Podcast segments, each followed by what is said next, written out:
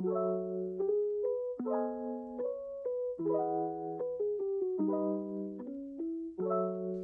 there, friends. Kamusta? I hope this podcast finds you well. Alam kong namimiss mo na ang mga kaibigan mo at sure akong miss ka na din nila. My name is Val and I look forward to sharing my thoughts with you in this episode. Daming nangyari in the past year at alam kong minsan mahirap talagang mag-maintain ng connections with people and even harder to forge new ones with new people but it's really nice to have you around. My name's Celine. Uy, friend! Kung ano man yung pinagdadaanan mo ngayon, just know we are here for you. Mula sa Department of Communications, Linguistics, and Literature of the University of San Carlos, Cebu City. Samahan niyo kami as we start a whole new chikahan na may kabuluhan at kaunting tawanan. Ako si Christian. Here's the podcast to help ease your mind and heal your soul with good conversation. This is Camaraderie, building meaningful connections through communication. I have a question for you girls. Curious lang ako. May mga um, sinabi ba sa inyo ang parents or guardians nyo nung bata kayo na na-realize nyo hindi pala totoo? Alam yung tipong tinatakot ng pala nila tayo para hindi tayo maging makulit. Kasi ako, ang dami ko naaalala talaga. I remember, sinabi sa akin ng mama ko before na wag daw akong takbo ng takbo. Kasi kapag nadapa daw ako at nagkasugat ako, may lalabas daw na pare sa sugat ko. Tapos, syempre, bilang bata, naniwala naman ako. Kayo ba, Bel and Celine? Oh, same with you, Christian. Pinaniwalaan ko ang mga ganyan dati. I remember sinasabihan ako na mag-behave dahil ang mga pasaway daw kukunin ng mga pulis o ng mga manananggal. Sumusunod at naniniwala naman ako. Although now I find it funny easily believing in those kind of things, you know. Ala, ako naman wala akong maalala na ganyang mga banta kasi napakabait ko talagang bata. Pero nako, sobrang ingrained na in Filipino culture ang pagiging superstitious, no? Ang favorite kong superstition is yung paglalagay ng sisiw sa ibabaw ng kabaong ng patay para daw magkaroon ng hustisya. Alam, ang morbid. Pero yun nga, sobrang daming superstitions and beliefs na, alam niyo yun, parang mostly wala naman talagang basis. True. Grabe talaga, di ba? May mga bagay na pinaniniwalaan natin kasi yun yung naipasa sa atin, yun yung um, sinabi sa atin. Tapos, as we grow older, as we grow more mature, nare-realize natin na hindi naman pala sila totoo. 'Di ba? To see is to believe, ika nga. Well, I guess tama naman, pero hindi siguro sa lahat ng panahon. I believe that our eyes do play a role in recognizing truths. But the problem is, hindi naman lahat ng kung anong nakikita o nasasaksihan ng ating mga mata, in my opinion, ay ang reality talaga. Maring ma-fabricate kasi ang katotohanan by make-believe scenarios at actions, di ba? So, to say na you believe something to be true just by basing it on what you've witnessed does not make it valid enough. You can't guarantee the truth in that way alone, at least not all the time. Mm. Yeah, I'm glad you brought that up kasi nga, yung perception natin ng truth, it varies. Uh, maaaring kung anong totoo sa pananaw ko, hindi yun totoo para sa iyo, 'di ba? Like circling back to superstitions, I once asked my mom about them and asked if she actually believed in them. Ang sabi niya lang, wala naman daw mawawala kung susunod tayo dun sa mga lumang paniniwala, you know.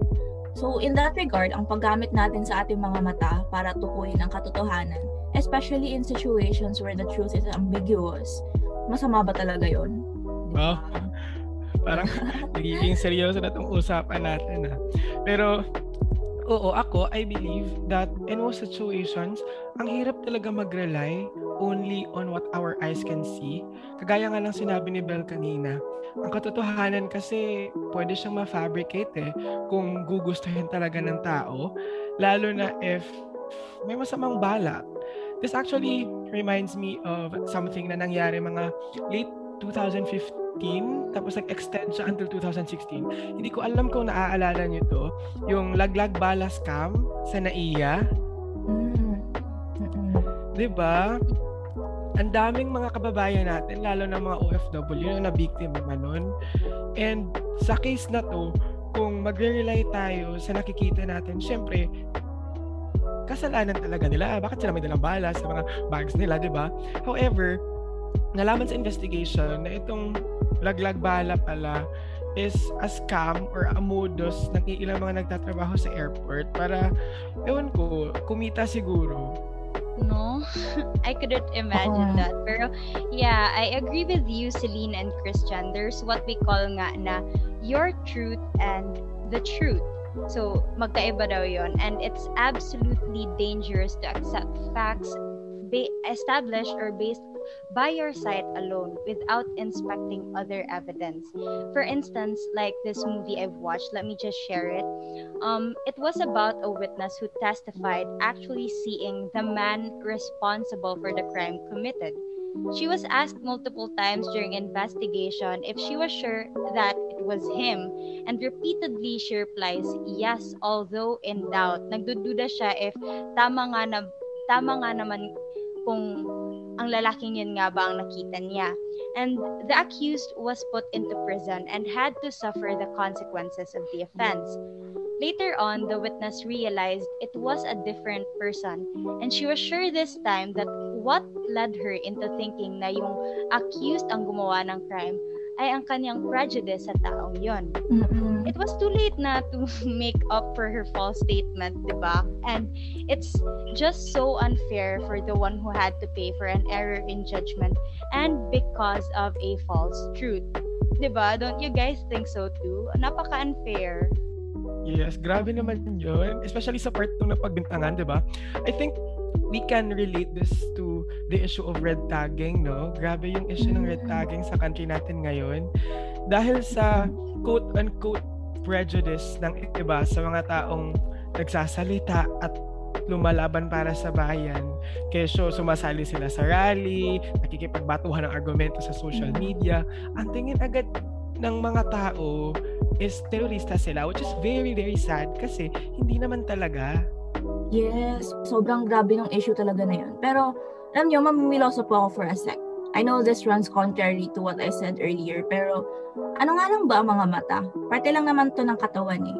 Yung movements and actions na pwede nitong gawin, physiological lang talaga. So, why do we expect more from it? And why do we expect it to provide? Parang yung sinabi nga ni Christian na kung ano lang yung nakikita, uh, why, why do we expect it to provide more than it is supposed to? I guess um you can say na that's how you perceive the truth behind the word.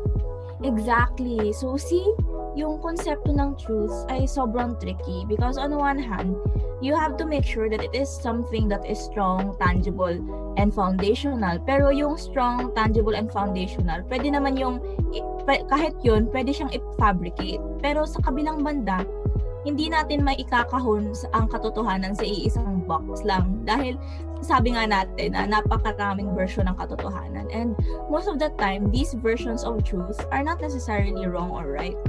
Pero yung problema kasi with that is um, hindi siya nag-a-apply in legal or ethical situations especially when there is a side that needs to be defended. Yeah, I think this argument on the truth cuts both ways. Eh. Ika nga, it is a double-edged sword as we refer it to because yes, our eyes show us the truth, especially at times that we rely on a witness in assessing what the scenario is like for anyone who got involved. But it can also be utilized in canceling a testimony through expressing that the statement is imposed out of bias regarding how this mm-hmm. person only sees what they want to see and they chose to only recognize the truth that they want to believe.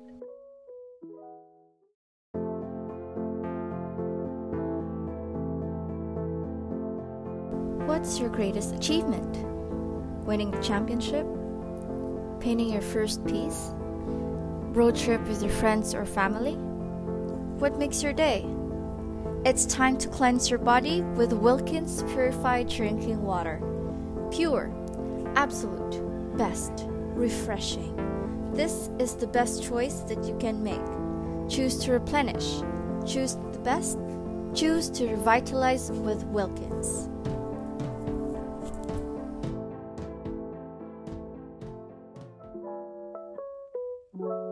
Grabe. Ang dami talagang avenues, 'di ba, na mapupuntahan ng conversation lalo na kapag kasing alam mo 'yun, kasing broad ng topic na tong napapag-uusapan. Ito, I challenge ako.